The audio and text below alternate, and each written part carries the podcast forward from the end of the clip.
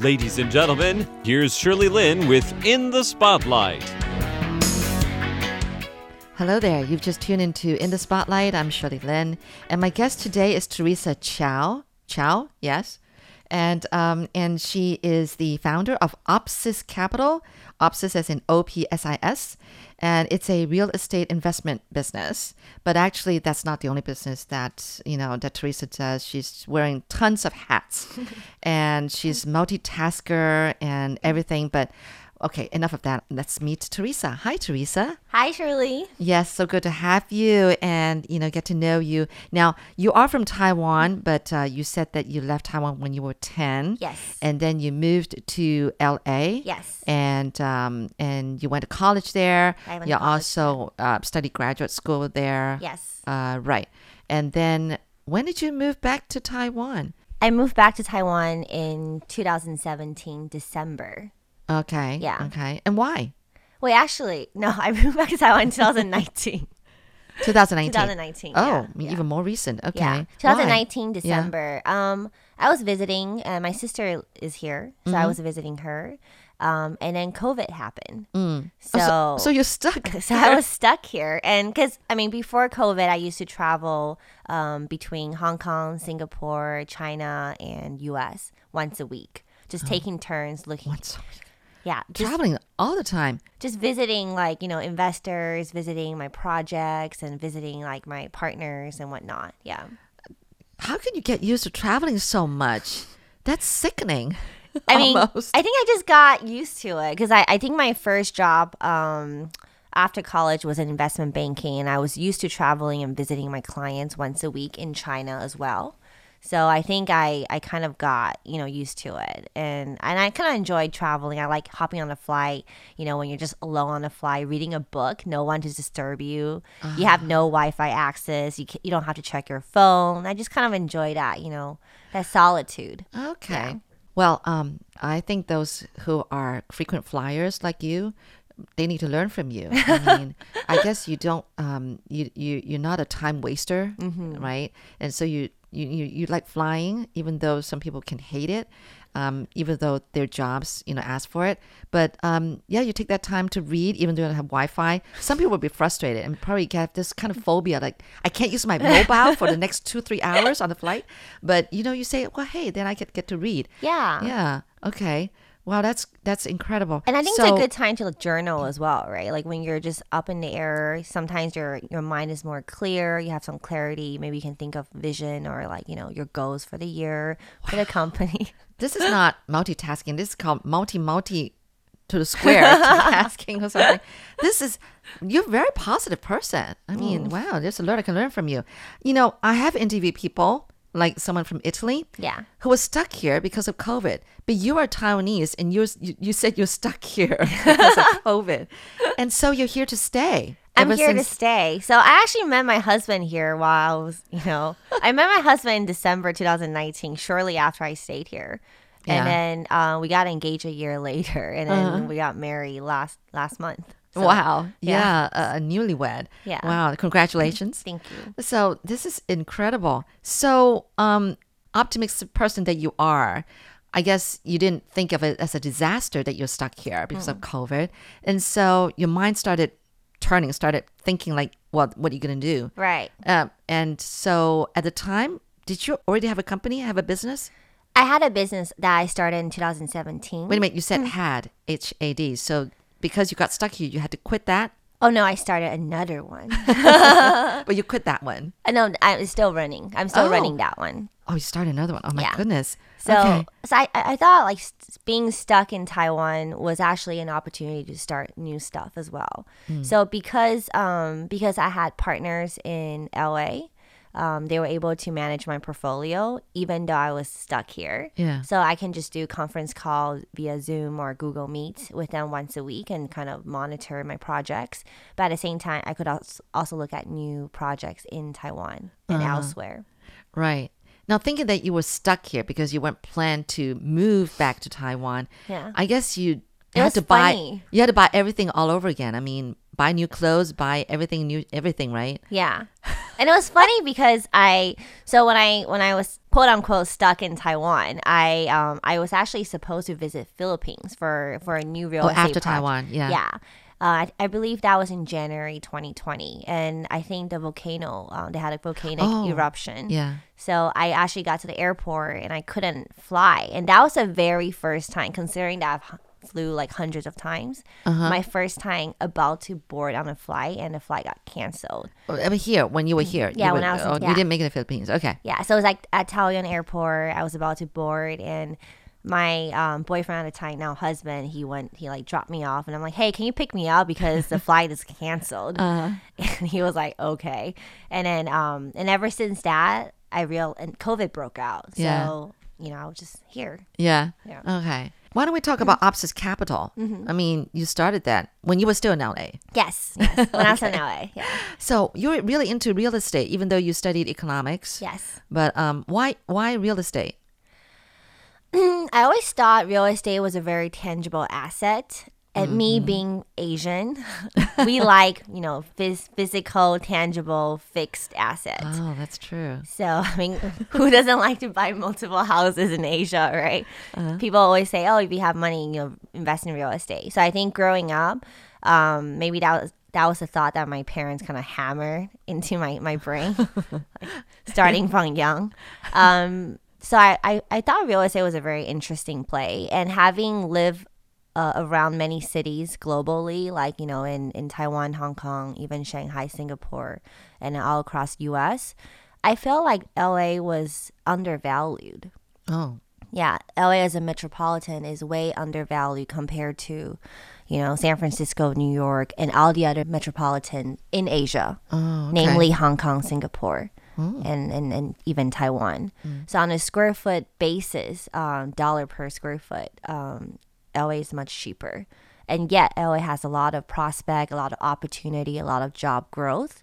So I felt like it is meant to be gentrified, um, and eventually it will catch up to the rest of the metropolitans. Mm, okay.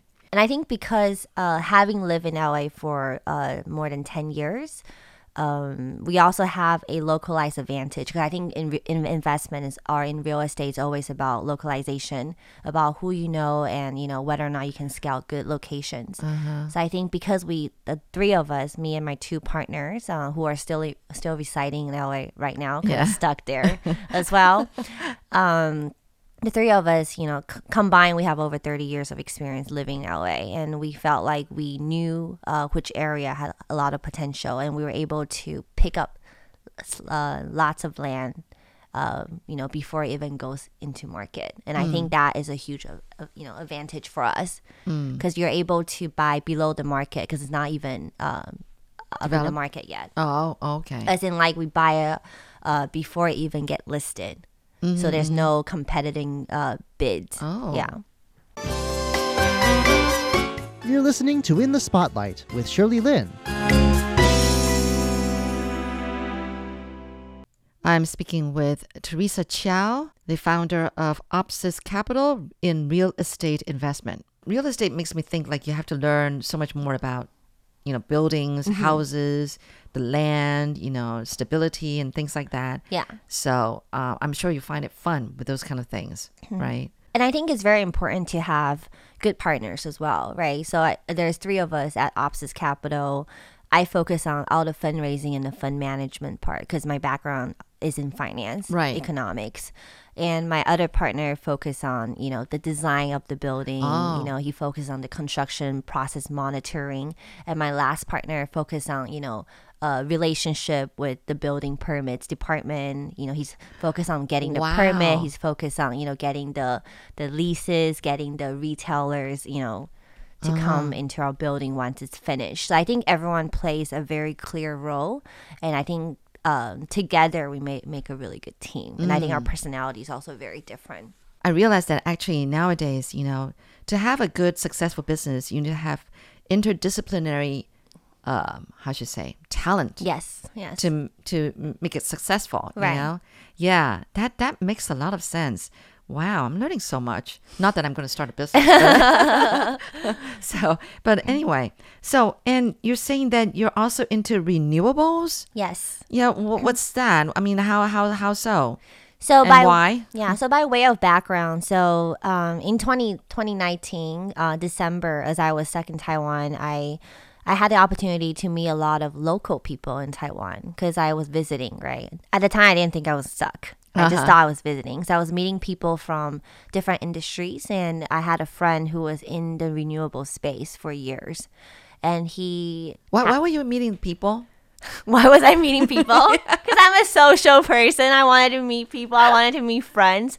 Okay, so you were like, you know, I don't know. So you got one friend introduce you to another friend, or you know, that there are these events where you kind of, I don't know, it's like a networking event, I guess. Actually, funny. going That's, to a lot. that's such a good question, Shirley, because I just recalled the person who introduced me to the renewable space in Taiwan is actually my LA business partner. It's God's sister. Oh, okay. Yeah, and her husband is my essentially my renewable energy partner in Taiwan. Oh, So all he was the person who needed um, some funding for some projects in Oh, Taiwan. I get it. I get it. Yeah. All right. Did I just go to some random I know, networking right? event You and just- pick up some random person and be like, hey, you need funding? I got you. Well, it sounds that way. Yeah. So, okay. So, renewables. Now, before this, you didn't really know that much about renewables and you didn't care that much, I'm assuming. Um, so being so having lived in New York, I do recycle my trash because I think they require you to recycle your trash in New York. Okay. And um I wouldn't say I'm like I think I'm relatively environmentally conscious and I, I obviously I don't use straw and I, sometimes I use those, you know, usable chapstick when I go out Right. to eat. Which was gifted by my mom. Apparently, it's like some sort of wood that has like really nice scent. I think it's- Oh, yeah, okay. Okay. Yeah. Sandalwood, maybe. yeah, sandalwood maybe. Yeah. I forgot the the the actual uh, name, Name. for it. Yeah. Um, but I think um, renewable energy has always been something that I was interested in the back of my mind. Eventually, I want to touch it because obviously global warming is a topic that everyone has been talking about, especially recently, given RE 100. You know, given you know the whole carbon you know Yeah. border mechanism. I think there's a lot of people talking about that, and also a lot of carbon trading platform has popped up recently. Yeah. So I think in the back of my mind, I always knew that was something I want to touch on. And I actually uh, looked at a few solar company back in 2009 as well when I was in banking. Uh huh. Yeah, because solar is part of the um, TMT scope. Right. Yeah, so I think I did have exposure to solar very early on. So it was planted, it was like rooted in me, but it was just waiting to be discovered. Can you explain TMT? Oh yeah, of course. Uh, technology, media, and telecom. So it's Uh-huh. one of the industry sector coverage within the investment banking arm. So anything that's like media company, internet company, or like solar semiconductor will be under our group, and Uh-huh. then we will help this company, our client, either go IPO or do some sort of debt fundraising. Oh. Yeah. Debt fundraising. Yeah, okay. as in like issue debts, issue bonds for them. Uh-huh. Essentially, we are just um, helping the company raise funds via different methods, whether it's via the public markets, equity, or via you know a debt. Mm, yeah. Okay. Well, I know that you actually are, you know, interested in a lot of things, and you're doing a lot more than just Opsis Capital, because there's also an Opsis M Cube. Yes. But why don't we talk about just starting a business, just startups? Because I think you definitely have a lot of share. um, Sure. experience from experience from, from, failures maybe from Yes. mistakes and all that Yeah. and this is something that you said that you really want to talk about Sure. yeah Um, I think when I made that decision to start a business, it was very sudden. So at because you were stuck here and i'm just kidding So back in 2017, I was actually still working for a startup in New York. Uh-huh. And at a time when I joined, it was a Series B startup. So it was at the growth stage.